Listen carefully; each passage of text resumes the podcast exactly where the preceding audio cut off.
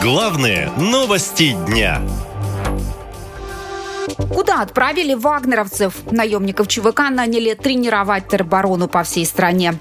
Итак, вагнеровцы никуда не делись. Они действительно будут обучать тероборону методом подавления протестов. Задача – закончить обучение до президентских выборов 2024 года. Но, по словам военных экспертов, это еще один шаг ко второй волне мобилизации. Сейчас ее официально не объявляют. Именно из-за выборов и протестных настроений людей, отмечают аналитики. Ведь выехать массово за границу, как было в прошлом году после объявления объявления о мобилизации сейчас нет возможности, говорят россияне. Сложно сказать. Это вопрос уже финансов. Сейчас очень сложно у всех с финансами. Хотелось бы, наверное, уже сейчас, но Наверное, нет, останусь в силу финансовых трудностей.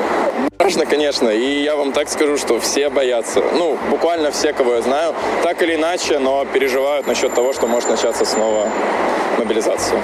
Пока ни в Кремле, ни в Госдуме необходимость проведения второй волны мобилизации не признают. Там ссылаются на контрактников, которых с Нового года набирают по всей России. Но россияне уже перестали верить представителям власти. Все законы, которые они приняли в конце июля, начале августа, перед закрытием весенней сессии, они, собственно, для этого и делались. Для чего? Для начала второй волны. То есть вы им не верите? Нет.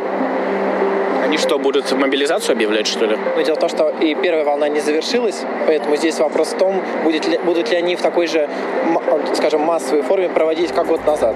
О необходимости проведения второй волны мобилизации активно пишут и военкоры. И если раньше главным их аргументом были потери на фронте и нехватка бойцов на передних флангах, то теперь риторика изменилась. Давно нужна вторая волна мобилизации. Отпустить домой тех, кто год назад был мобилизован в первую волну и при этом повысить численность войск. Также отпустить домой тех, у кого кончились контракты и кого держат в рабстве против их воли, при этом не давая никакого поощрения за переработку. И мы, конечно же, помним о том, что отсутствие у гражданина срочной службы не снимает с него конституционные обязанности защищать Родину, а следовательно, в строй встанут и те, кто ранее не служил. Выйдут ли люди на протесты в случае объявления второй волны мобилизации или после выборов, неизвестно.